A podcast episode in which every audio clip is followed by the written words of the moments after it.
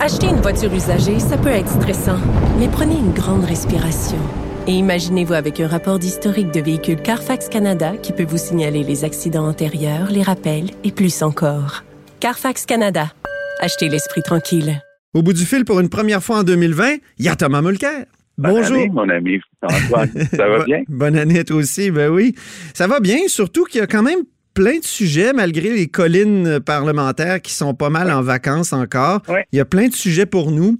on va discuter aujourd'hui des tensions entre l'Iran et les États-Unis, comment le Canada peut se placer entre ces deux grands euh, géants qui se font la guerre, faut le dire. Et ensuite, ben, il y aura la course à la direction du Parti conservateur, mais commençons donc par, euh, finalement, la guerre, hein, Iran-États-Unis. Euh, comment le Canada peut se placer entre ces deux géants-là?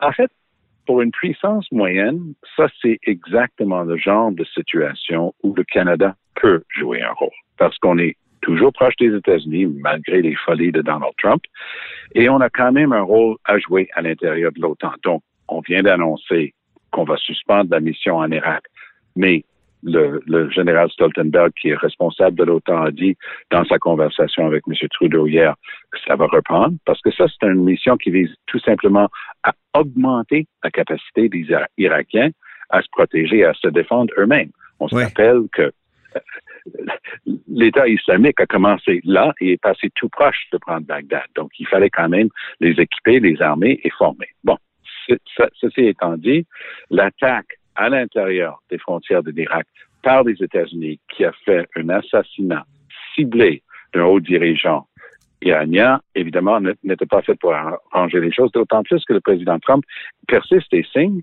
Il est prêt à détruire les sites culturels. Rappelons que c'est contre les lois de la guerre et la loi internationale, à tel point que ces généraux, à M. Trump, sont en train de dire qu'ils n'accepteront jamais de remplir un tel mandat, de détruire des sites historiques. Donc, ça va pas très bien pour notre Donald Trump qui aime bien inventer des choses du jour au lendemain sans jamais réfléchir justement aux conséquences. Il y a une chose que j'aimerais discuter avec toi qui est juriste. Euh, quand on repense à l'histoire, euh, par exemple, de l'après-guerre, on a à un moment donné attrapé hum, euh, cette ordure qui était Eichmann et on lui a fait un procès en, Israël. Et, comment ça que aujourd'hui les États-Unis, puis les États-Unis qui avec Wilson, le président Wilson était à l'avant-garde de l'idée des, droits de l'homme internationaux, même de, de, la, Société des Nations et tout ça. Mais là, on les États-Unis se donnent le droit d'assassiner comme ça des ennemis à, l'étranger. On pense à Ben Laden il y a quelques années sous Obama, puis là, aujourd'hui, euh, Qassem Soleimani. Et voilà. Et, l'exemple, il n'y a, personne sur la planète Terre qui a vécu et vu les affres des attaques terroristes de Ben Laden qui, qui va lamenter le fait qu'il soit plus en opération. Mais non. Mais c'est comment? Et l'exemple d'Adolf Eichmann est très bien choisi. C'était un bourreau, un des plus horribles crapules de l'ère nazie en Allemagne. Et oui, on lui a fait un procès. Puis personne au monde n'a jamais mis en doute que son procès était juste et équitable, au terme duquel il a été jugé coupable et pendu effectivement en Israël. Cette fois-ci, c'est la même chose en ce qui concerne Bin Laden, un assassinat ciblé. Les Américains ont prétendu, ben, on sortira pas de photos parce que, euh, par pudeur pour les familles. Ah ouais? Oui. Je pense qu'on aurait appris tout simplement qu'il a été assassiné, tué à bout portant. Même chose ici. On a des drones prédateurs qui valent des centaines de millions de copies, qui tirent des missiles dits Hellfire, puis on n'avait qu'à regarder le résultat pour comprendre pourquoi ça s'appelle bien Hellfire.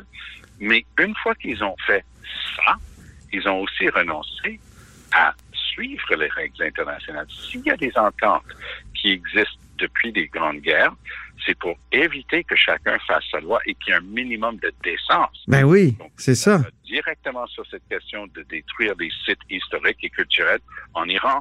Et Trump est en train de confirmer ça et son secrétaire d'État, Mike Pompeo, qui, rappelons-le, n'est pas chef de la défense, mais c'est lui ce matin en conférence de presse qui faisait comme si il était le chef de la défense nationale aux États-Unis parce qu'il était en train de dire c'est bel et bien ça qu'on va faire.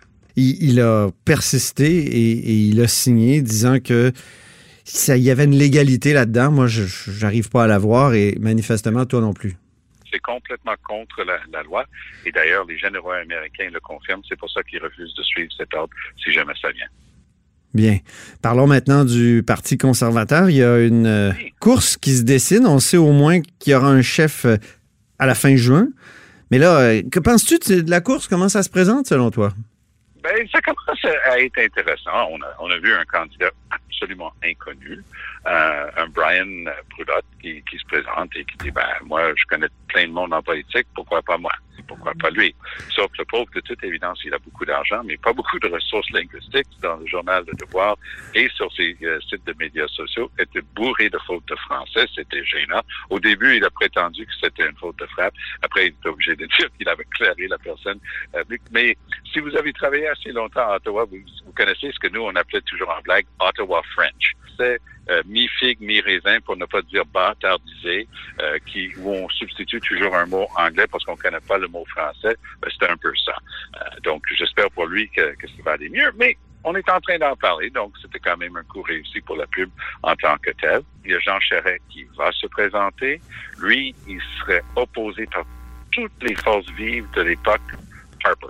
Alors, dans le parti bleu conservateur va se liguer et ils sont déjà en train de le faire. Je peux te le dire parce que je parle avec des gens au plus haut niveau au Parti conservateur. Ils vont essayer même de lui barrer le chemin en disant qu'il n'est pas membre depuis assez long, longtemps et ainsi de suite. De l'autre côté du spectre, il y a un gars qui s'appelle Pierre Poilière, francophone. Il descend d'immigrants français de France. Il, est né en Alberta. Il, a fait ses études en anglais. Son français est, assez unique. Pour les conservateurs, ils sont persuadés qu'avec un nom comme ça, il doit être parfaitement bilingue. je peux te dire que c'est loin d'être le cas. Mais quoi qu'il en soit, lui, il représente les vrais croyants dans le Parti conservateur de Stephen Harper. Il fut ministre pour Stephen Harper. Il a mené un travail de sape contre les règles de base dans la loi électorale. C'est un personnage. Il est amusant. Mais personne n'a jamais pris trop, au sérieux, mais il y a des gens sérieux comme John Baird et Jenny Byrne, qui étaient ni plus ni moins la directrice de campagne de Harper, qui sont en train de le seconder. Moi, je vais, je vais y aller d'une théorie tôt dans la campagne. Oui. Ni Charret, ni Poilièvre seront finalement le choix. Moi, je vais te dire, garde un œil sur celle qui a assumé avec brio l'intérim dans ce que Harper est parti. Et elle s'appelle Rona Ambrose. Ah bon? Son plus gros problème, c'est la piètre qualité de son français, mais je peux t'informer qu'elle travaille très fort là-dessus. Mais elle est une extraordinaire politicienne. Elle est très rassembleuse. Elle est une communicatrice hors pair dans sa première langue, en anglais. Et surtout, lorsqu'elle était ministre de la Santé et plein d'autres choses, elle s'est avérée une des meilleures gestionnaires du gouvernement de l'époque Harper. Mm-hmm. Elle, si elle décide de se lancer, je crois qu'elle pourrait, pourrait devenir le deuxième choix de, de, presque tous les charrets et le deuxième choix de presque tous les poilièvres. Et puisqu'ils ont une formule qui exige tour après tour avec un bulletin de vote avec sélection en ordre, moi, je pense qu'elle risque de passer. Très bien.